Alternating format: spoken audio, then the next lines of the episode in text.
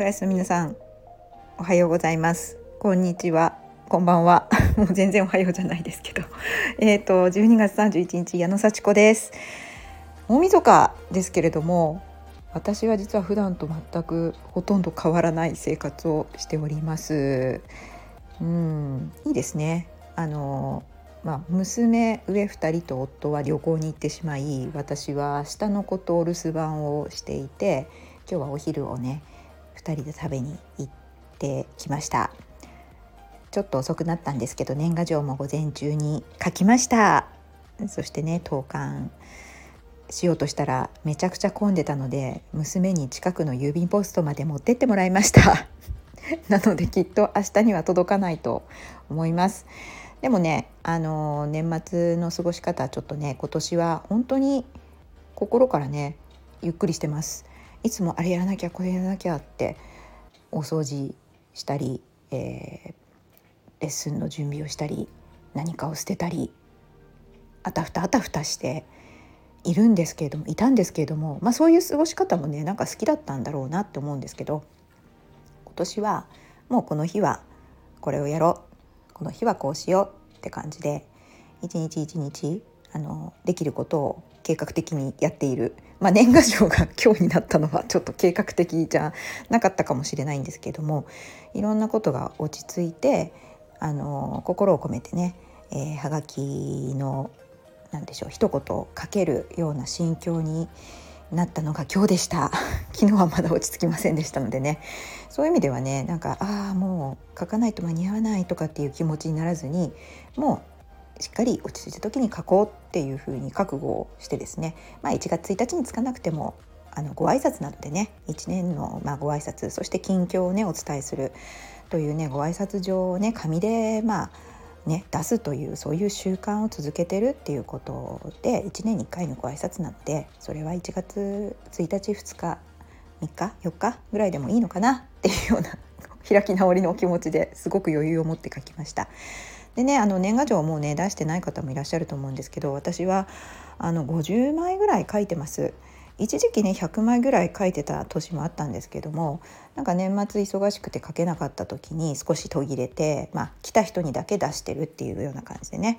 あのー、出したんですけれどもあの、まあ、今年私長く勤めた JAXA を辞めたっていうことと、まあ、コーチングとインストラクターまあ、講演業っていうのをいろいろ柱にして活動していくっていうことをねあのご挨拶しておこうかなと思ってそういった文章と写真と一言あの久しぶりにね近況を話しましょうみたいな最近はね Zoom でもお話できますからっていうことでねあの昔の本当に高校生の時からのね友達とかもうそういう意味では小学生からの友達とかあの本当年賀状のやり取りしかしてないんですけどもあの地元に帰った時にも会うか会わないかっていうようなね人とももうその1年に1回のご挨拶で付き合つながってるだけの、まあ、人ともね写真のやり取りはしてるわけですよそういう意味では。なのでねあなんかこう大きなね変化があったんだなっていうのを分かってもらいたくて今年も出しました。うん、そして何年か前のねあの住所が生きてればなと思って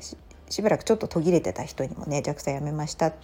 突然人生を変えましたみたいな感じ。50歳になったのを機に働き方を大きく変えました。みたいな感じのご挨拶を。たくさん書いたくさんとか1行2行ですね。あの自分の直筆で書いてあの投函をしました。なんかねそれその心境あの新しい働き方まあ人生変えるつもりで、えー、仕事辞めたんですみたいなことをね大げさじゃなくねさらっと書けるようになってたのはやっぱり私の変化でちょっと数日前とか1週間前ぐらいまではまだちょっとそれがねスラスラ書けなさそうな心境だったんですよね。でいろいろお話をしたりグルコンを経て1年振り返ったり1ヶ月振り返ったりいろいろあのねそういった年末のこういわゆる儀式みたいな1年を振り返る儀式みたいなものをしたらちょっと落ち着いてねそういった言葉をスラスラ書けるようになりました。でまあね目的を考えたわけですよ年賀状を書く目的もうね毎年なんかあのもらったから出すみたいな感じで嫌だなと思いながらもねあの季節のねご挨拶だからと思って書いてたことあったんですけど今年は私の近況を知ってもらって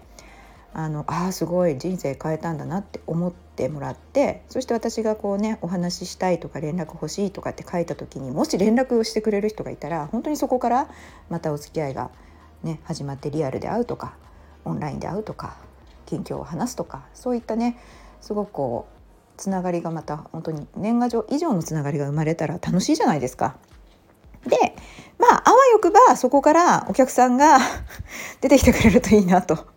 いうのもあるんですけど、まあ、最終的にはねやっぱりお客様を獲得したいっていうのは裏には裏というかね本音でありますけどそれがねこう前面に出るわけじゃなくてまあコーチングしたいしお話もしたいしっていうのがね自然に伝わればあの結構近い相手にはコーチングどうですかって書いちゃったりしたんですけども知ってる人がねコーチングをやってます興味があるっていうような話もねあのニュアンスが伝わるような人にはそう書いてしまいました。えそうじゃない人はもう本当おしゃべりしましょうみたいな感じでメッセージ書いて、まあ、だからといってねすぐにどんどんアクセスが来るとか連絡が来るというわけじゃないとは思いますけれどもあの紙でね年賀状でやり取りしてるっていうのもなかなかの不思議なつながりですよね。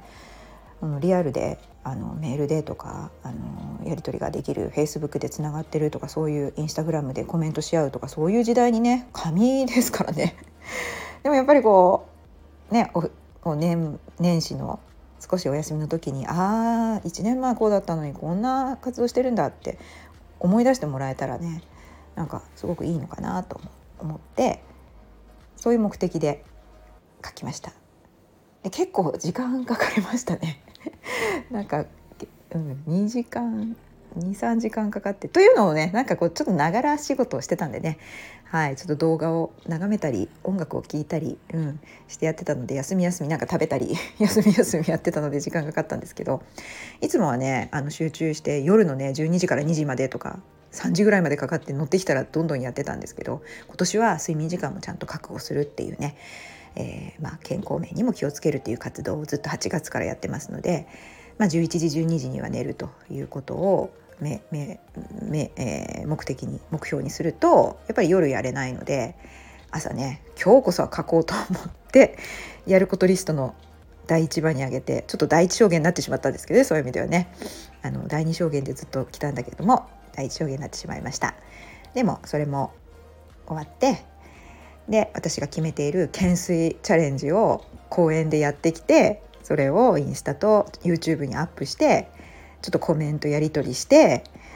うん、であのまあ娘とお食事にも行ったりして午後は「おお新曲覚えなきゃ」みたいな まあそろそろやばいみたいなね。あの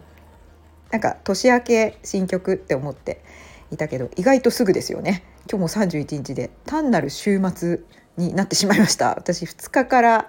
またレッスンありますし2日のレッスンはミックスと言われてるのでまだ新曲やるなと、うん、なんかお正月のイベントの間は新曲はダメですとかってマネージャーに言われてえー、まあそうだよなみたいな。バックナンバーをね準備しつつ3日もまたコラボレッスンがあるのでそこでもまた違う曲をやりつつねあの5日が新曲ですね私の発表はね。うん、まあもうね年内にね新曲やられてる方もいらっしゃると思うんですけどうちのジムは、えー、新曲は年明けからだと。5日もねなんかミックスでやれって最初言われたんですけどうわそれさすがにちょっとミックスたくさん用意するのきついと思ってもう新曲やらせてくださいお願いしますってマネージャーに言ったら「まあいいか」って言われました。言ってみるもんですね。はい。まあいいか。分かりましたって言ってくれたので。いやもうあの5日ならねもういいんじゃないですかっていう感じでそのねあのちょっとお正月の特別メニューの時は新曲はやっちゃいけないっていうルールもなんだかよく意味が分かんなかったんでもう5日だったらもう通常レッスンみたいなもんですよっていうような話もやんわりして新曲やらせてもらうことにしました。何をとろあれね新曲とミックスをね同時進行で用意するって結構大変じゃないですか？うん、あのすぐ覚えられる人はいいと思うんですけど私はちょっとやっぱ最低23日？4日ぐらいかかるのでまあねあのステップとパンプだけなんですけど結構かかるので特にステップはねかかりますからね。はい。ではステップに向けてもちょっと覚え込ませないと体に染み込ませないと絶対間違うのでそしてねお客さんと楽しくねコネクションしながらやろうと思ったらやっぱ完全に覚えていたいのでそんな感じの準備期間を過ごすというこの年末年始で普通の何て言うんですか2日ぐらい休みがある日と全く変わらないっていうね感じであの特別感ないんですけどもそれでもちょっとね音楽聴いたりうんあのテレビを少し見たりねあの食事に行ったりっていうねあいつもあんまりやんないんですよ。私外食あんましないんですよ実は。週末もね家で食べてますしね。あの自分が作ったものとかちょっとしたものを食べる方が楽なのででちょこちょこちょこちょこ食べてるのでね。はい。あんまりバーンと外食するのが負担なのでね。お腹に負担です。はい。一気に食べられないんでね。そういう感じでねちょっと特別な、えー、週末を過ごしてるって感じですね。はい。でもこういう過ごし方私結構好きです。はい。そんな感じでね静かに平和な大晦日が過ぎていきます。5時ですね。今日はちょっと、えー、娘の大好きなお肉をねしゃぶしゃぶにするのと、えー、ちょっと焼いてね焼肉にしてね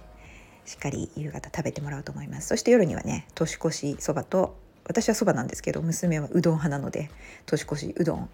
をねもう準備しておりますのでねそんな感じで平和な大晦日を過ごしたいと思います。そしてねまあ良いお年をっていうと明日もう明けちゃうと良いお年なんでね。新しい年なんでねまた明日っていうのと変わんないと思うんですけど本当にね大晦日から1年の始まりの1月1日になるっていうのをね一区切り窓もね区切りはいるって必要だって言ってましたけども本当に人間ってやっぱり始まりと終わりって必要ですよね。一息つく一区切りするっていうのがね必要だと思いますのでまた新たな気分で明日もね、えー、普通の生活を続けていきたいと思います。今日も聞いてくださってありがとうございます。そしてね今年あね後半から私毎日ボイス発信というのを心がけていてそれが結構できています。もうとっても気持ちよくお話できるようになってきました。ね話の中身はいろいろですけれどもまた聞いてくださったら嬉しいです。今日もありがとうございます。それじゃあ皆さん良いお年を。またね